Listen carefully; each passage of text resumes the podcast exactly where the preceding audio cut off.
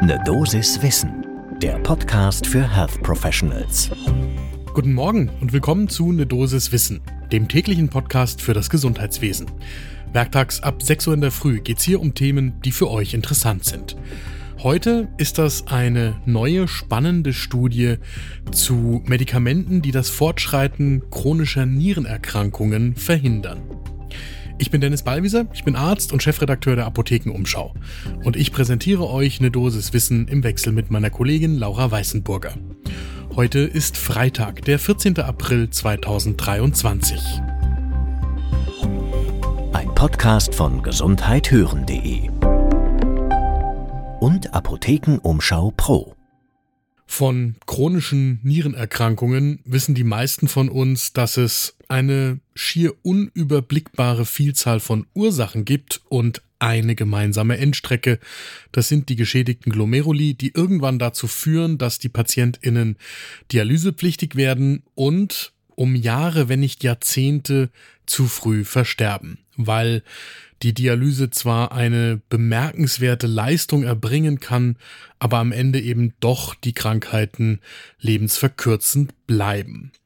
Deswegen sind Studien zu den SGLT2-Inhibitoren so spannend. Die sind eigentlich ursprünglich gar nicht für die chronische Nierenerkrankung zugelassen worden, sondern das sind Medikamente für die Behandlung des Typ-2-Diabetes. SGLT2 steht für Sodium Glucose Cotransporter 2, also der Natrium Glucose Cotransporter 2. Und an dieser Stelle greifen diese Inhibitoren an. Und um jetzt eine lange Geschichte kurz zu erzählen. Bei dem Einsatz von diesen SGLT2-Inhibitoren hat man bei den DiabetikerInnen festgestellt, dass die auch weniger häufig an nierenbedingten Ursachen versterben. So, und deswegen hat man sich in verschiedenen Studien diese SGLT2-Inhibitoren bei chronisch Nierenerkrankten noch einmal ganz genau angeschaut. Eine dieser Studien ist im Januar im New England Journal of Medicine erschienen und die hat sich mit Empagliflozin beschäftigt. Deswegen heißt die Studie auch Empa-Kidney. Und die lohnt einen genauen Blick zum ersten Kaffee des Tages. Wir haben für diese Folge mit Julia Weinmann-Menke gesprochen von der Universitätsmedizin Mainz. Dort leitet sie den Schwerpunkt Nephrologie und Nierentransplantation und die SLE-Ambulanz.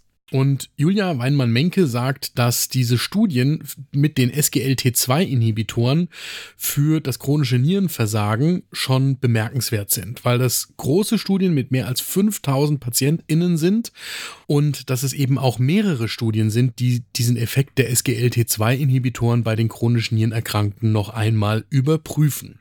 Diese Studien haben sich quasi von den Diabetes-PatientInnen immer weiter wegentwickelt und jetzt die EMPA Kidney, die beschäftigt sich vor allem mit chronisch Nierenerkrankten.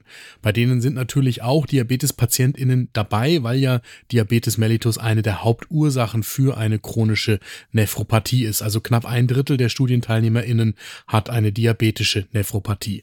Etwa ein Viertel leidet an glomerulären Erkrankungen und ein Fünftel nochmal an hypertensiven oder renovaskulären Erkrankungen, die dann zum Nierenschaden geführt haben. In die Studie eingeschlossen worden sind mehr als 6600 Personen im mittleren Alter von 64 Jahren, ein Drittel waren Frauen. Und der primäre Endpunkt bei Empakidney war eine Kombination aus Ereignissen, die das Fortschreiten der Nierenerkrankung widerspiegeln. Also das terminale Nierenversagen, der renal bedingte Tod, eine anhaltende GFR-Abnahme oder kardiovaskuläre Todesfälle und damit zu den Ergebnissen. In der Gruppe, die tatsächlich das Empagliflozin bekommen hat, war das Risiko eines Fortschreitens der Nierenerkrankung oder des kardiovaskulären Todes im Vergleich zur Placebo-Gruppe um fast ein Drittel, naja, zwischen einem Viertel und einem Drittel, 28 Prozent reduziert. In jedem Fall ist das signifikant. Und die Rate der Krankenhausaufenthalte egal welcher Ursache, war in dieser SGLT2-Inhibitorgruppe auch niedriger als in der Placebo-Gruppe. Die Ergebnisse waren schlussendlich so gut, dass die Studie vorzeitig abgebrochen worden ist. Und die Ergebnisse bestätigen auch die Ergebnisse von anderen Studien aus der Vergangenheit. Wir haben euch das in den Show Notes verlinkt, wenn ihr das nachlesen wollt. So, und dann haben wir nochmal Julia Weinmann-Menke gebeten, diese Ergebnisse für uns einzuordnen. Sie sagt ganz klar, das Empagliflozin, das verzögert die Dialysepflicht um viele Jahre und deswegen ist es der viel zitierte Gamechanger in der Nephrologie. Julia Weinmann-Menke sagt, zehn Jahre lang und länger hat es kein Medikament mehr gegeben, das einen so klaren, nierenschützenden allgemeinen Effekt neu mitbringt. Und natürlich können NephrologInnen die entzündliche Erkrankung selektiv behandeln, aber da bleibt häufig halt ein chronischer Schaden übrig. Und dieser chronische Schaden, der soll halt eigentlich nicht fortschreiten. Und genau das könnte man jetzt mit diesem Medikament bewirken.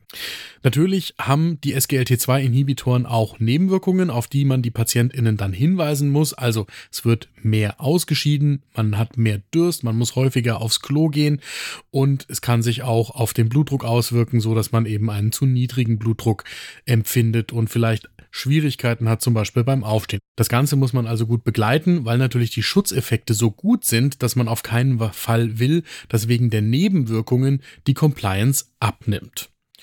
Unterm Strich sagt also unsere Expertin Julia Weinmann-Menke, dass sie auf jeden Fall mit einem breiten Einsatz des Empagliflozin bzw. der SGLT2-Inhibitoren allgemein bei den PatientInnen mit einem fortschreitenden Nierenversagen rechnet.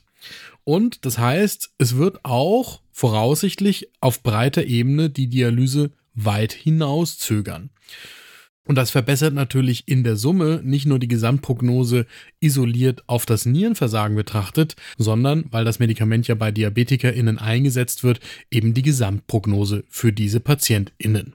Und deswegen wird das im Moment auch in spezialisierten Ambulanzen, wie zum Beispiel in der Universitätsmedizin in Mainz, so praktiziert. Mein Fazit für die heutige Folge ist deswegen, dass ich mal gespannt bin, wie sich das auf die Leitlinien der NephrologInnen bzw. auch bei den Diabetespatientinnen auswirken wird.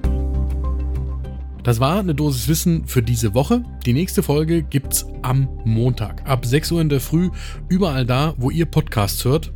Und wenn euch diese Folge gefallen hat, dann abonniert doch eine Dosis Wissen. Dann bekommt ihr jedes Mal eine Nachricht von eurem Podcast-Anbieter, wenn wir eine neue Folge online gestellt haben. Ein Podcast von gesundheithören.de und Apothekenumschau Pro.